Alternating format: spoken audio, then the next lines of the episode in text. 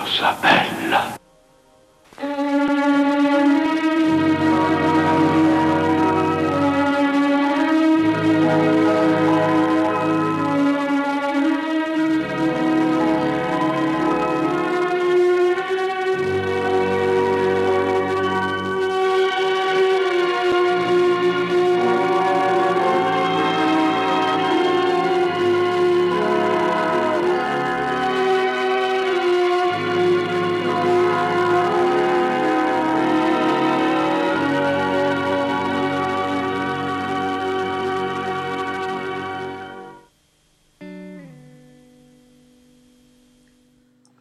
E oggi parliamo della coppia. Eh, ma come? Ma dell'amore avevi già parlato prima? Facciamo che non me ne frega una papunchia. Primo perché i video li faccio io. Secondo perché penso che ancora qualcosina da dire ci sono. Ci sono un sacco di film che abbiamo lasciato indietro. E poi là parlavamo dell'amore. Stavolta parliamo della coppia. La coppia vera e propria. Quindi, buona visione. Sei un essere pensante. Come hai potuto scegliere questo tipo di vita? Cosa ha mai di tanto straordinario una città come New York? È una città morente. Tu non hai letto Morte a Venezia? Non lo avevi letto tu finché non te lo regalai io. Tu mi regali solo libri con la parola morte nel titolo. È un tema fondamentale. Albi, sei assolutamente incapace di godere la vita. Ti piace New York? Sei un'isola. Ok. Se dopo tutto quello che c'è stato tra noi parli così, forse sarà meglio che ci diciamo addio, una volta per tutte. Sai, è buffo. Dopo tanti discorsi seri e momenti di passione, che finisca qui, in un ristorante macrobiotico in Sunset Boulevard. Addio, Sole. Aspetta. Io, io vengo insieme a te. Mi fa impazzire. Beh, che volete? Era la prima commedia. Sapete come si cerchi di arrivare alla perfezione, almeno nell'arte, perché è talmente difficile nella vita. Partiamo alla grande con Io Annie di Woody Allen del 1977. Ora, Io, An- Io Annie è un film molto importante, lo è eh, anche nella carriera di Woody Allen. Intanto è il primo film che spezza quello che è il primo periodo della sua filmografia, che è decisamente più demenziale. Eh, è più fisico, parlando del dormiglione, per esempio, eh, anche verbalmente più fantasioso, quindi andiamo a parlare per esempio di Bananas o di Prendi soldi e scappa, che è una specie di, di mockumentary finto. Eh, non solo, eh, arriva subito dopo Amore e Guerra, che probabilmente porta all'apice questo tipo di ragionamento eh, più demenziale, se volete. Ecco, Yenny è un film più canonico, un film più normale.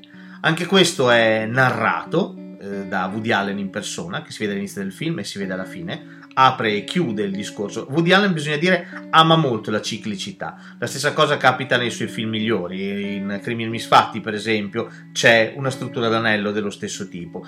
Quindi Ioanni è aperto e chiuso da Woody Allen, che guarda in macchina e parla e dice la sua, racconta due aneddoti fondamentalmente, due storielle che riguardano proprio la coppia.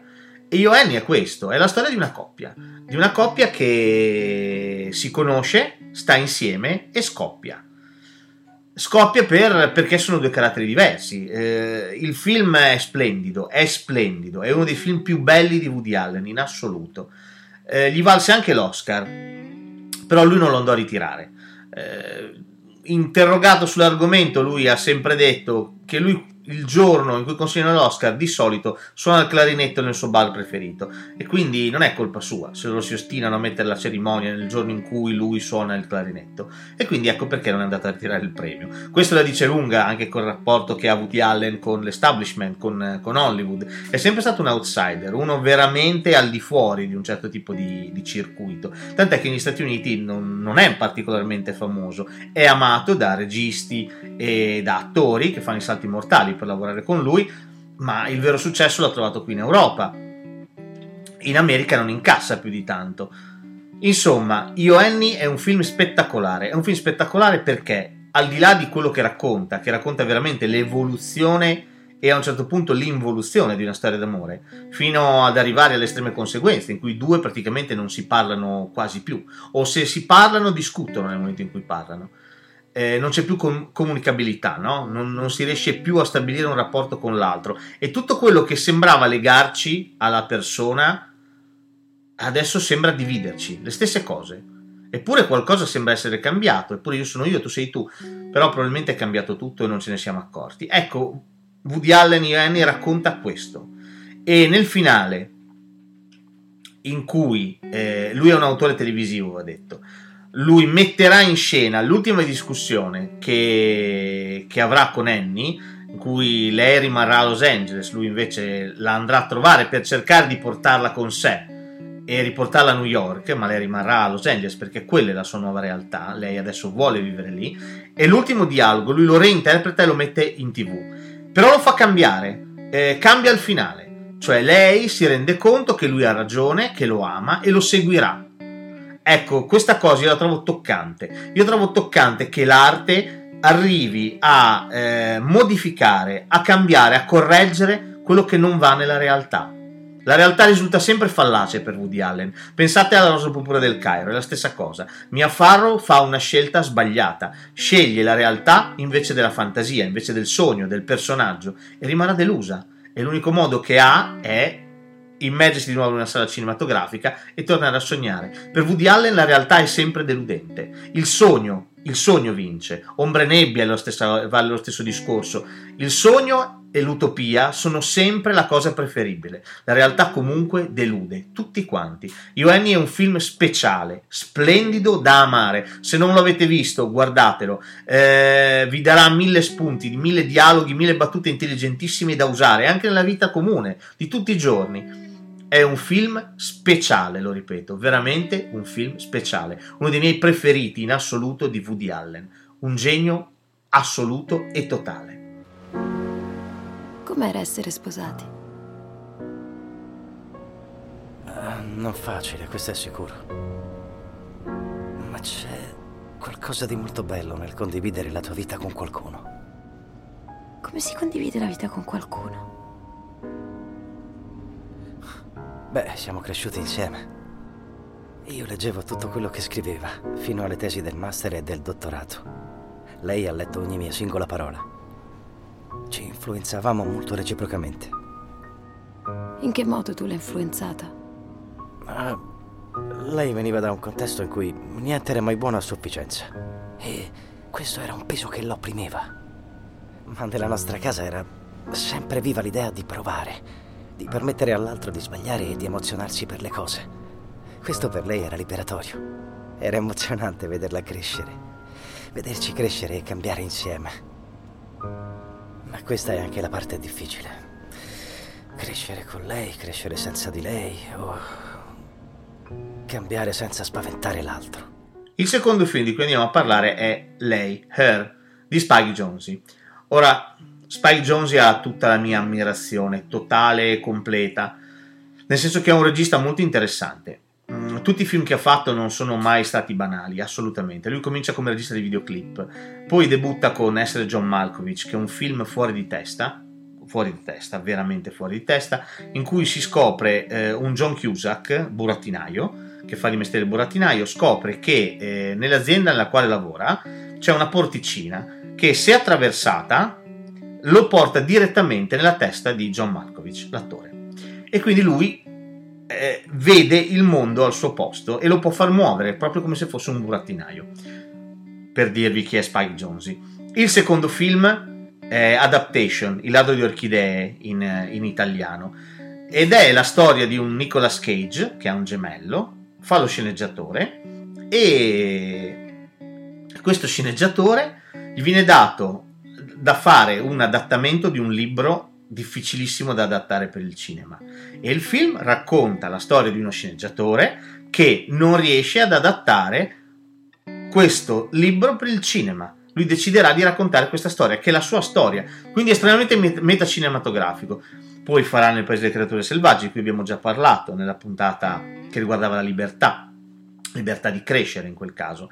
Quindi è un regista veramente, veramente interessante. E questo Her questo lei, con uno straordinario Joaquin Phoenix che doveva vincere 20 Oscar, non uno, 20, e la voce di Scarlett Johansson, che in italiano purtroppo è della Ramazzotti. Dico purtroppo perché onestamente nel, nel, confronto ci perde, non c'è niente da fare, mi dispiace, ma la voce della, della, della Johansson è una coccola, è veramente una carezza continua.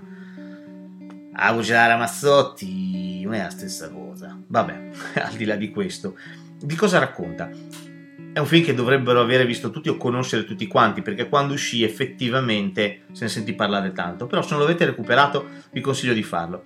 È la storia di una, di una società estremamente simile alla nostra, quindi stiamo, siamo in un futuro veramente immediato. È bello perché è un futuro anche un po' vintage, cioè recupera determinati tipi di stili, eh, un pochino antichi, un po' age. Ehm, in questo futuro, eh, Joaquin Phoenix è uno che scrive lettere, è uno che scrive lettere per gli altri. In questo futuro alternativo viene immesso sul mercato un nuovo sistema operativo, una specie di iOS, ok? Che però eh, è di ultima generazione, quindi c'è una voce femminile, tu puoi scegliere che sia femminile o maschile, e c'è questa voce che ti parla. E più tu dici cose, più lei impara. Più tu immetti dati, leggendo libri, raccontando poesie, più lei cresce e si adatta a te, al tuo modello, a quello che tu sei. E quindi è la storia d'amore tra Joaquin Phoenix e questo sistema operativo. Ed è, ed è spettacolare. È bello perché ti, ti fa vedere un, intanto ti fa vedere una società in cui questa cosa non viene giudicata.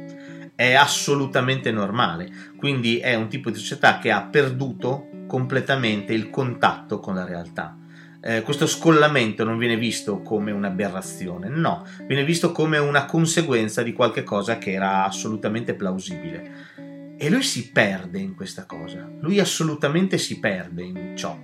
E il fatto di colloquiare, interagire con eh, una persona che non è una persona, che però è estremamente simile a te, affine a te e esegue quelli che sono tutti i tuoi desideri, per lui è un sogno che si realizza fino a che, fino a che questa entità, a forza di crescere, a forza di imparare, svilupperà anche una propria autonomia. E quindi sviluppando una propria autonomia non sarà sempre disponibile per lui, non ci sarà sempre e solo per lui, ma come forse un essere vivente vero, ha interazioni con altre persone. Quando lui scoprirà questo, gli crolla il mondo. Lui pensava di un di essere tipo proprietario di un'entità, no? Invece scopre che questa entità la deve dividere con un sacco di altre persone. Eh, è un film bello, è un film molto molto bello. C'è anche un'Amy Adams molto trasandata, eh, l'esatto opposto di come siamo abituati a vederla negli altri film. E quindi è uno splendido, splendido film. Guardatelo perché è di una profondità esagerata. Ha dei dialoghi che sono strazianti, sono spettacolari e ha una regia, una messa in scena che tolgono il fiato. There are men. There are women. One day, son, you'll be in love. And you'll be miserable. Table seven, that's your karma. Hot pot! There is warmth. Ta-da! I don't know. I usually pick assholes. Are you hungry?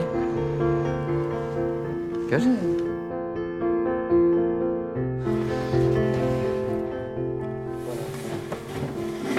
It was a crazy evening. There is hope. I've met someone. Okay. I'm pathetic. Man down! Man down! Quickly! I need to be by myself.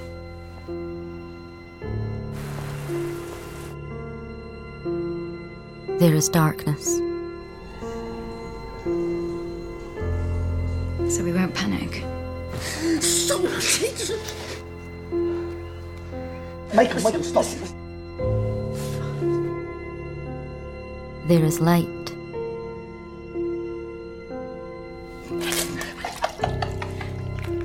E qui veniamo a un film che credo pochi conoscano. Io non so in quanti abbiano visto questo film del 2011 che si chiama Perfect Sense, interpretato da Ewan McGregor e Eva Green. Ewan McGregor non credo che abbia bisogno di presentazioni, è stato da Obi-Wan fino al ragazzotto di Trainspotting. E, um, Eva Green invece per i più distratti è sia l'interprete di Dark Shadows faceva la strega quello, l'ultimo film uno degli ultimi film di, di Tim Burton ma anche la super patatona super nuda di, eh, del film di Bertolucci The Dreamers eh, tutto ambientato in, una, in, un appartamento parigino mentre fuori c'è la rivoluzione. Lei era bellissima, nudissima e insomma, soprattutto forse per quelli di genere maschile, è un film veramente indimenticabile. Detto questo, Perfect Sense è un film splendido. Di cosa racconta? Racconta di una, di una società che è la nostra, quindi non andiamo tanto in là, non siamo nel futuro, questa volta siamo nella contemporaneità, però succede una cosa. Succede che lentamente l'umanità tutta perde i sensi, tutti quanti i sensi, lentamente, uno dopo l'altro. Eh, perde l'ultimo, eh, l'ultimo è quello della vista, la vista verrà mantenuta fino alla fine. Però il resto dei sensi se ne andranno lentamente, quindi se ne andrà il gusto. Ed è bello perché eh, lui, per esempio, gestisce un ristorante e quindi bisognerà trovare un modo per descrivere che gusto hanno le cose e per renderle estremamente appetibili, affascinanti, in modo che il gusto possa essere ricordato al cervello, perché non, non, non sentiamo più i sapori. Poi se ne va l'olfatto, eh, ed è spettacolare perché lentamente tutti i sensi se ne vanno. In mezzo a questa apocalisse molto silenziosa, il bello è vedere come l'umanità si adatta a questa cosa, no? Perdo, perdo l'olfatto, allora inizio a farmi raccontare i profumi e cerco di compensare con gli altri sensi, quindi userò di più il tatto. Eh, quindi in mezzo a questa perdita progressiva di tutti i sensi che rendono l'uomo quello che sono, eh, c'è la storia d'amore tra questi due tra Ewan McGregor ed Eva Green, che, sono, che cercano di, di tenersi stretti mentre il mondo sta veramente andando alla deriva. È un film che in Italia non è arrivato, eh, si trova semplicemente subato, in, eh, è un film di una bellezza a mio avviso esagerata, ha un metal score molto basso alla IMDb, non so perché, perché secondo me invece è di una profondità eh, al di là di che, che, racconta la coppia e di come la coppia cerchi di resistere a determinate cose, di come cerchino veramente di aggrapparsi l'una all'altra come se fossero delle boe, no? Delle boe di salvataggio, io mi aggrappo a te, tu ti aggrappi a me. E però come, racconta anche come tutto ci scivola dalle mani e non ci possiamo fare niente su questa cosa, niente ci possiamo fare, tutto ci scivola dalle mani e alla fine quello che ci scivola dalle mani che cos'è? È il tempo, è l'amore, è tutto quanto. Tutto comunque è destinato a perdersi, anche i sensi, anche l'umanità. E quindi è un film toccante, straziante e bellissimo. Recuperatelo a tutti i costi.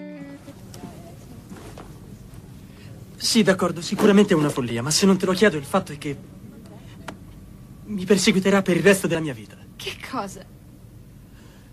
Uh, Voglio continuare a parlare con te. Chiaro, non ho la minima idea di quale sia la tua situazione, ma... Ma sento che tra noi si è stabilito un certo contatto, giusto? Sì, lo penso anch'io. Sì, ecco, sì, bene. Perciò sta a sentire. Dovresti fare così. Scendi dal treno con me qui a Vienna per dare un'occhiata alla città. Come? Dai, sarà divertente. Coraggio. e che faremo? Uh, non lo so. So soltanto che devo prendere un volo dell'Austrian Airlines domani mattina alle 9.30 e che non ho abbastanza soldi per l'albergo, perciò mi tocca andare in giro. E sarebbe molto più divertente se venissi con me. E se scopri che sono uno psicopatico, salti sul prossimo treno. Sì, va bene. Mettiamola così. Uh, uh, fai un salto di 10, 20 anni, d'accordo? Tu sei sposata e il tuo matrimonio non ha più quella stessa carica che aveva una volta, capisci? Cominci a incolpare tuo marito. Cominci a pensare a tutti gli uomini che hai conosciuto nella tua vita e a cosa ti sarebbe accaduto se ti fossi messa con uno di loro. Ci sei? Beh, io sono uno di quelli. Eccomi qui. Perciò prendila come una specie di viaggio nel tempo. Da allora ad adesso. Um, per scoprire cosa ti perdi, vedi, questo potrebbe essere un gigantesco favore, fatto sia a te che al tuo futuro marito. Per scoprire che in realtà non ti perdi niente, sono un perdente esattamente quanto lui, privo di stimoli, una palla al piede. E hai fatto la scelta giusta e ne sei molto felice.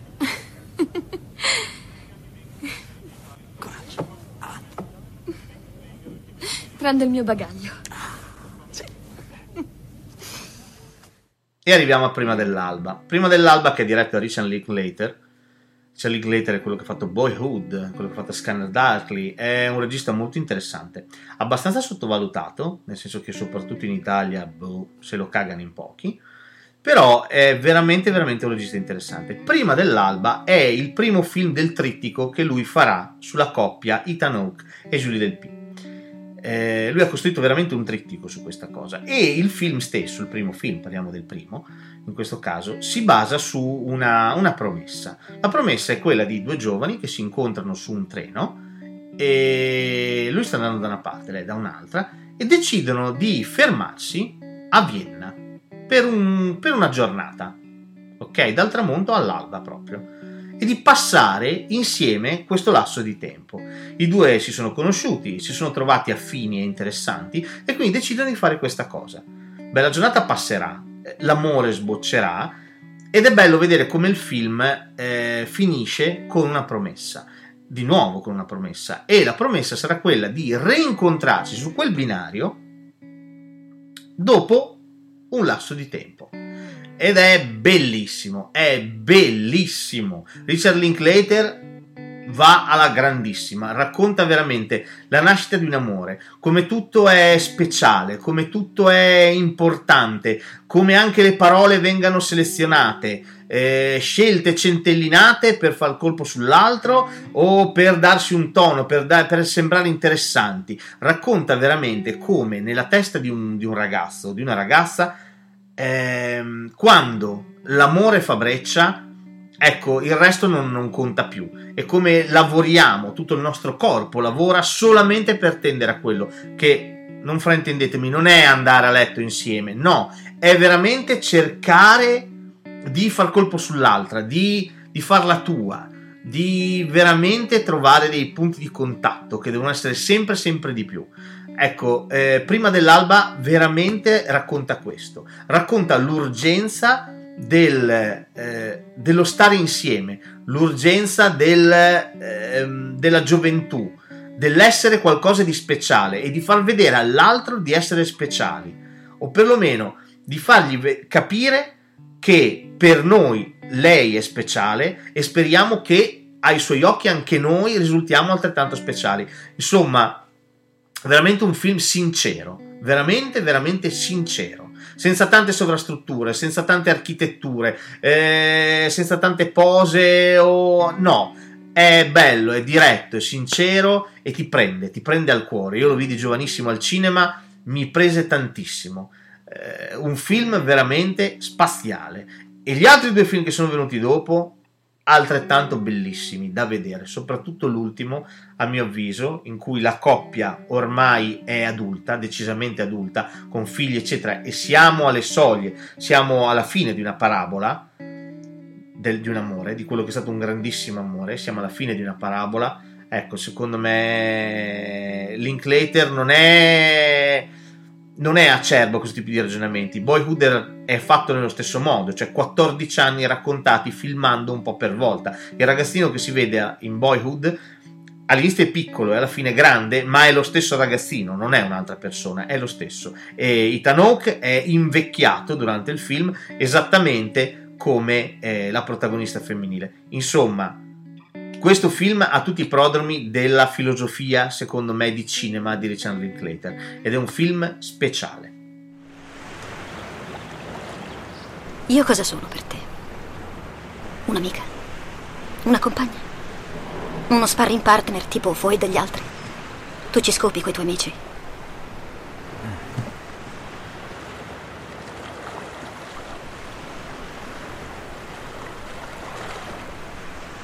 Se vuoi che andiamo avanti, dobbiamo fare le cose per bene. Con le dovute maniere. Io parlo di delicatezza. Lo sai bene cos'è. Nei miei confronti a volte hai dimostrato di averne.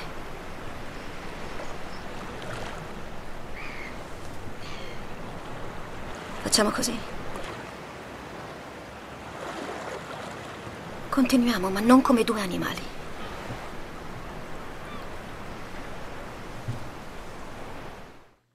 Un paio di anni fa uscì al cinema un film a mio avviso straordinario, Un sapore di ruggine ossa, con Marion, Marion Cotillard che vinse l'Oscar per eh, La Vie en Rose, ma è quella che ha fatto Inception, è quella che ha fatto eh, l'ultimo Batman, insomma ultimamente sta lavorando con Nolan.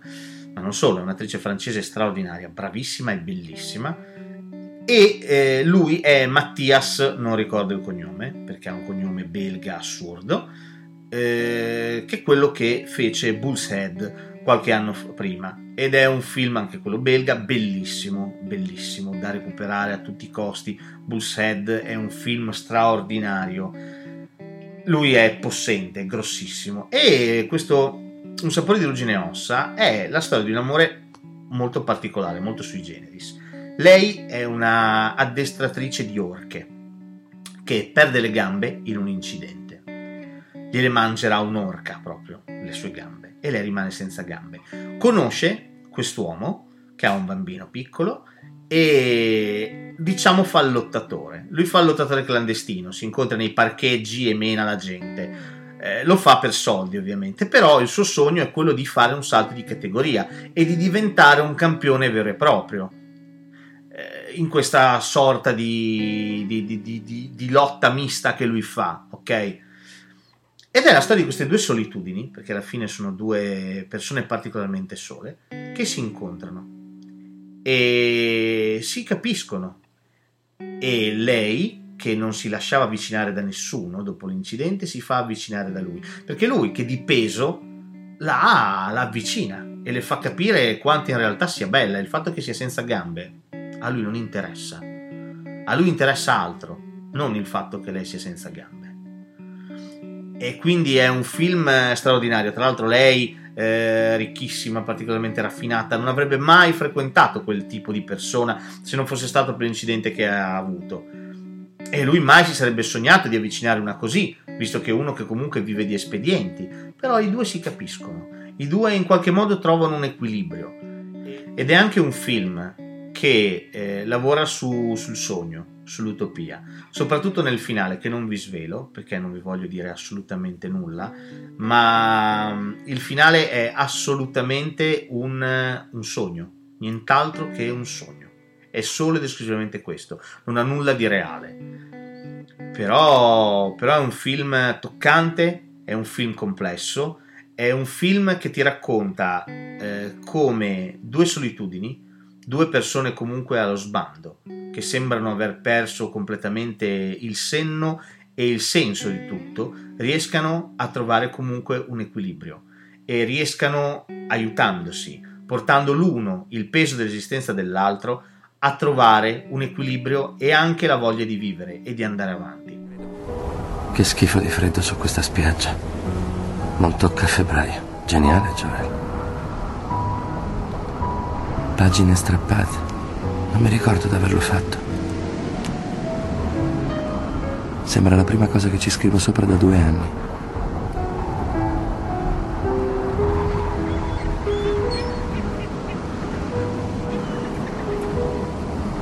La sabbia è sopravvalutata. Sono solo sassi minuscoli.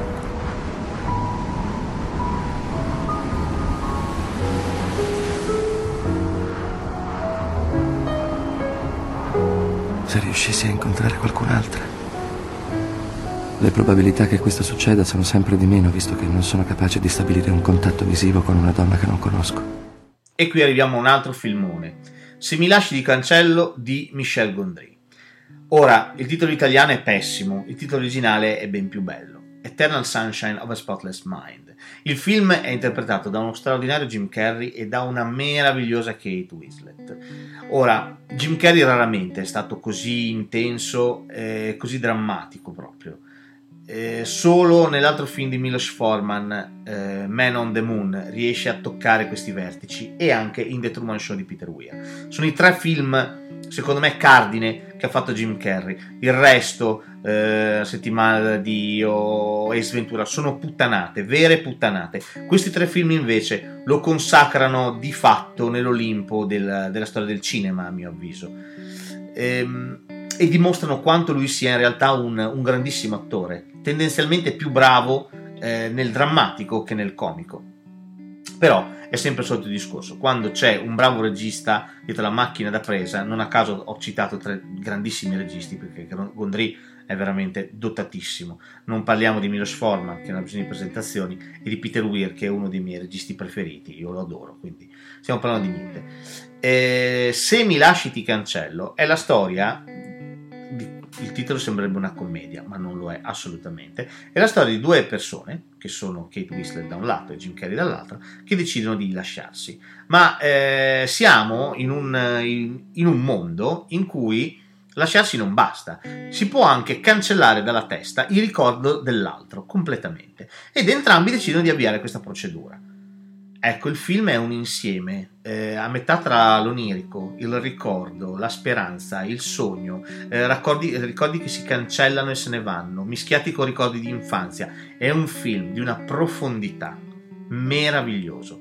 Non a caso scritto da Charlie Kaufman, è scritto da lui e Charlie Kaufman è lo stesso che scrisse Essere John Malkovich e eh, Adaptation. Eh, debutterà la regia con Synecdoche New York con Philip Seymour Hoffman.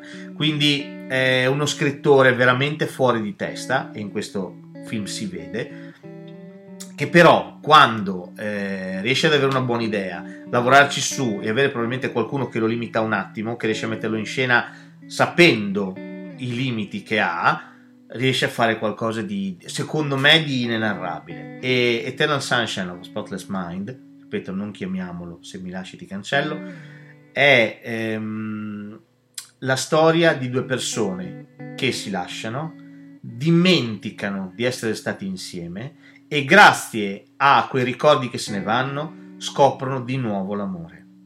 Ed è un film strepitoso per come è recitato, per il tipo di regia, ha dei dettagli, ha dei lampi, c'è una scena sulla spiaggia che è meravigliosa, c'è una scena sul ghiaccio che è da urlo, ha delle soluzioni visive bellissime, questa casa che crolla lentamente, piena di sabbia, è meraviglioso, non mi stancherò mai di dirlo.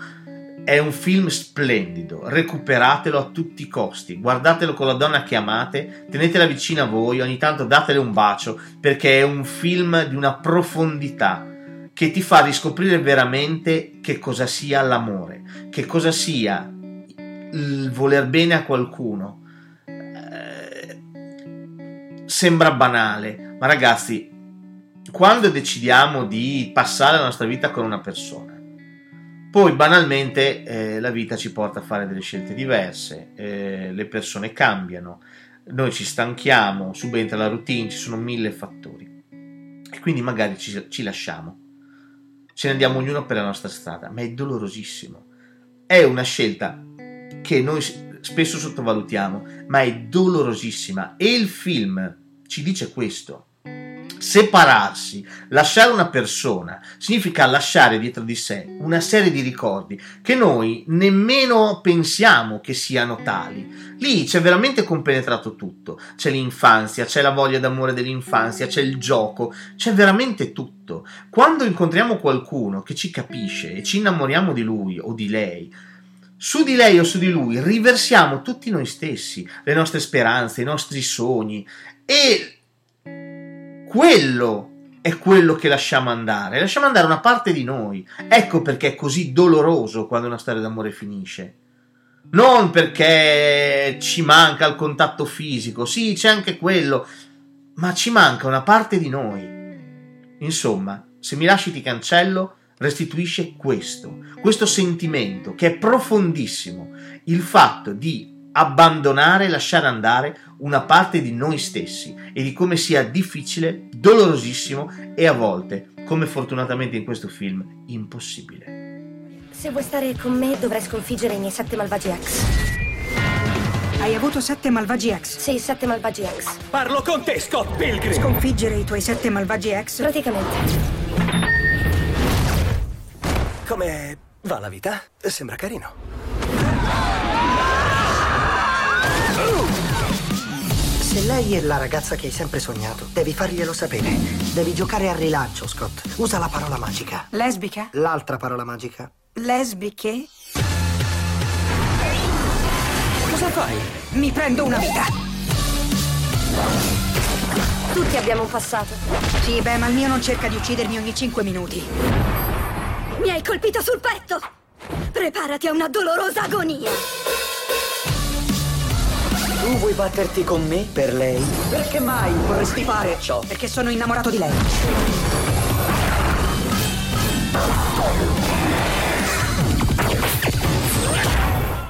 E concludiamo in modo un po' cazzaro con Scott Pilgrim vs. The World, che è un film di Edgar Wright. Edgar Wright è quello che ha fatto il mai abbastanza lodato Shaun of the Dead, in italiano La notte dei morti dementi, per carità di Dio. Anche qui stiamo parlando di un altro titolo pessimo, però è quello della trilogia del cornetto, quindi anche di Hot Fuzz e di Alla fine del mondo.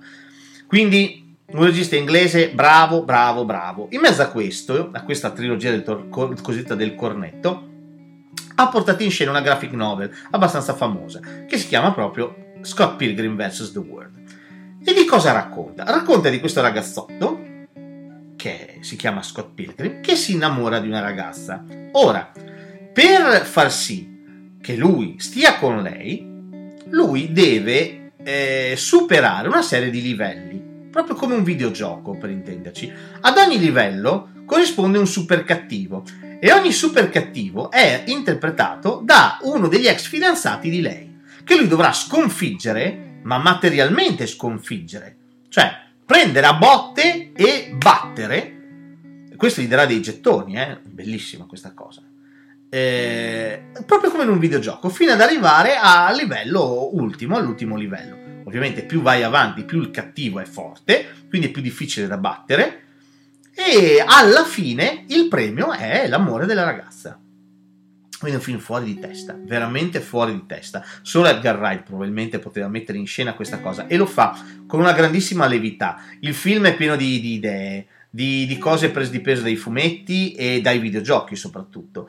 Quindi è un film spassosissimo. Eh, io mi sono divertito tantissimo a vederlo. E cosa racconta? Racconta anche qui, di nuovo, dell'urgenza dello stare insieme a qualcuno, di come faremo qualsiasi cosa per ottenere il suo amore, quindi anche battere i suoi ex, di come spesso invece dobbiamo, bisogna fare i propri conti con il passato. Spesso e volentieri non siamo i primi ragazzi o le prime ragazze che stanno insieme al nostro uomo o donna ideale. Quindi ci dobbiamo battere anche col suo passato, dobbiamo confrontarci col suo passato. Noi, stesso, noi stessi dobbiamo essere un oggetto di paragone per il suo passato. Quindi è bellissima questa cosa perché in modo estremamente giocoso, estremamente divertente, il film è spassosissimo, eh, racconta questa cosa, cioè di come sia praticamente impossibile per due persone che si conoscono e stanno insieme eh, non dover fare i conti con il passato, con ciò che è venuto prima, per, almeno per uno dei due. Quindi è un film da vedere, da vedere per divertirsi, per ridere anche di noi stessi, delle paranoie che spesso abbiamo, eh, di quello che abbiamo magari delle volte attraversato, anche rendendoci ridicoli per conquistare una ragazza o viceversa per conquistare un ragazzo, e di come in realtà non ci sia niente di ridicolo nell'amore, perché comunque sempre l'amore è il premio è la cosa che ci fa andare avanti. Che sia l'amore per una ragazza, l'amore per un ragazzo, eh, l'amore tra due ragazzi, tra due ragazze, non conta nulla. Eh, l'amore tra genitori e figli, non conta niente. Se ci pensate, comunque l'amore è la matrice che muove tutto. Può essere anche l'amore per il denaro, se ci pensate, non c'è problema. Eh, però c'è sempre una forma di affezione in tutte le cose che facciamo.